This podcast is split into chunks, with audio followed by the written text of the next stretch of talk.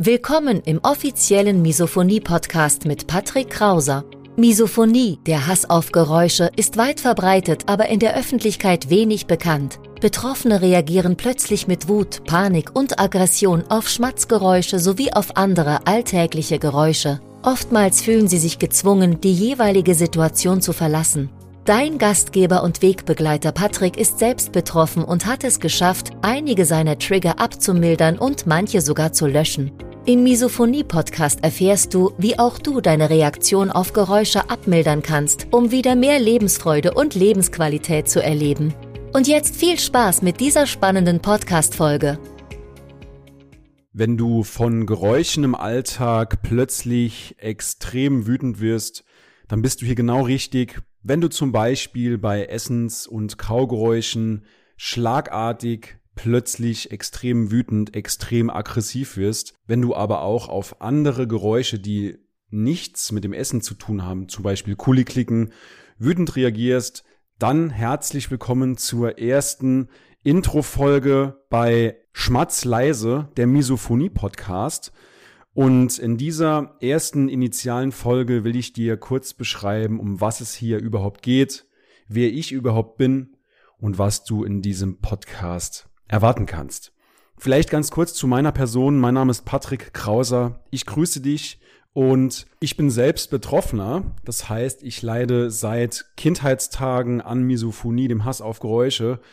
Hab's mittlerweile ganz gut im Griff und werde nur noch sehr, sehr selten getriggert. Und im Zuge dessen in meiner Vergangenheit habe ich mir auf die Fahne geschrieben, beziehungsweise ist meine Mission, das Thema einfach im deutschsprachigen Raum etwas größer zu machen.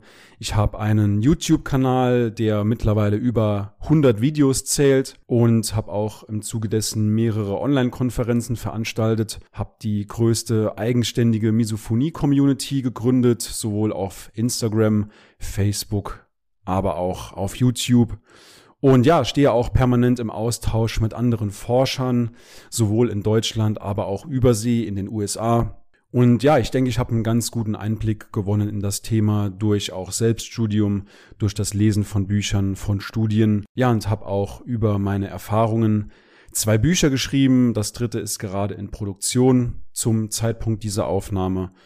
Ja, soweit zu meiner Person. Aber kommen wir mal darauf, was Misophonie überhaupt ist. Misophonie übersetzt ist der Hass auf Geräusche und ich sag's immer gerne in einem kurzen Satz, um zu erklären, was Misophonie ist.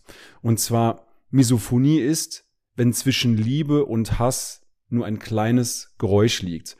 Misophonie fühlt sich für uns so an, als würde man einen Aggressionsknopf im Kopf drücken, einen Wutknopf, der dich von jetzt auf gleich komplett aus der Bahn werfen kann wenn du nicht weißt, wie du damit umzugehen hast. Und ja, das stellt natürlich sowohl für Betroffene als auch für Angehörige eine extreme Herausforderung dar. Das ist im Alltag, gerade im Zusammenleben mit anderen Menschen, sehr, sehr anspruchsvoll. Und das ist eben das Ziel, das ist mein Ziel, über dieses Thema zu sprechen, aber natürlich auch anderen Betroffenen eine Stimme zu geben. Und deswegen wirst du hier auf dem Kanal eine Community mit Gleichgesinnten finden. Ich veröffentliche immer parallel sowohl auf YouTube als auch hier im Podcast Schmatz leise und du wirst auch Geschichten von anderen Betroffenen hören, nicht nur meine Geschichte, sondern auch Geschichten aus dem Leben anderer Betroffener, anderer Angehöriger. Ich habe auch schon ganz, ganz viele Experteninterviews gedreht, die ich auch nach und nach hier einpflegen werde. Das heißt, du wirst hier ganz, ganz viel lehrreichen und abwechslungsreichen Content finden. Ich hoffe für dich sehr, sehr kurzweilig und würde mich natürlich freuen, wenn ich dich als treuen Abonnenten gewinnen könnte. Ja, kommen wir noch zum letzten Punkt und zwar, warum heißt der Podcast Schmatz leise?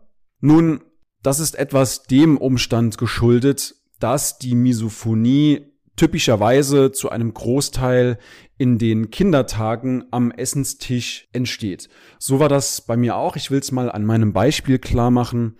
Und zwar habe ich dann damals mit meinen Eltern und mit meiner größeren Schwester am Essenstisch gesessen und habe dann immer den Essensgeräuschen zuhören müssen.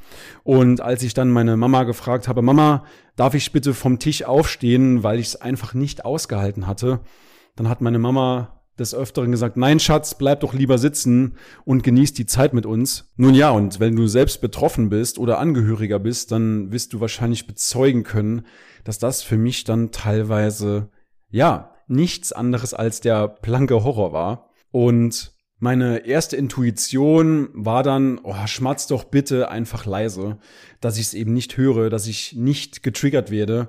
Und wie gesagt, meistens entsteht die Misophonie typischerweise in Kindheitstagen am Essenstisch mit Essens- und Kaugeräuschen. Obwohl aber diese Geräusche, Essens- und Kaugeräusche eben sehr, sehr typisch sind, sind es eben nicht diejenigen Geräusche, auf die die Misophonie beschränkt ist. Ich habe in den letzten Jahren die spannendsten Exoten gehört an Geräuschen, die Menschen zur Last werden, die Menschen plötzlich wütend mit Kampf- oder Fluchtreaktion, mit Wut, mit Panik, mit Ekel auf Geräusche reagieren lassen. Und die Misophonie, was ich damit sagen will, die Misophonie ist eben nicht auf Essens- und Kaugeräusche beschränkt, bei weitem nicht. Ja, und ich wünsche dir auf jeden Fall viel Spaß mit diesem Podcast Schmatz leise. Und wenn du auch die Herausforderung hast, dass du an Misophonie leidest, dann findest du meine Kontaktdaten in den Show Notes in der Beschreibung. Melde dich gerne mal bei mir und dann sprechen wir einfach mal. Wir hören uns in der nächsten Folge. Bis dahin, dein Patrick vom Schmatzleise Podcast.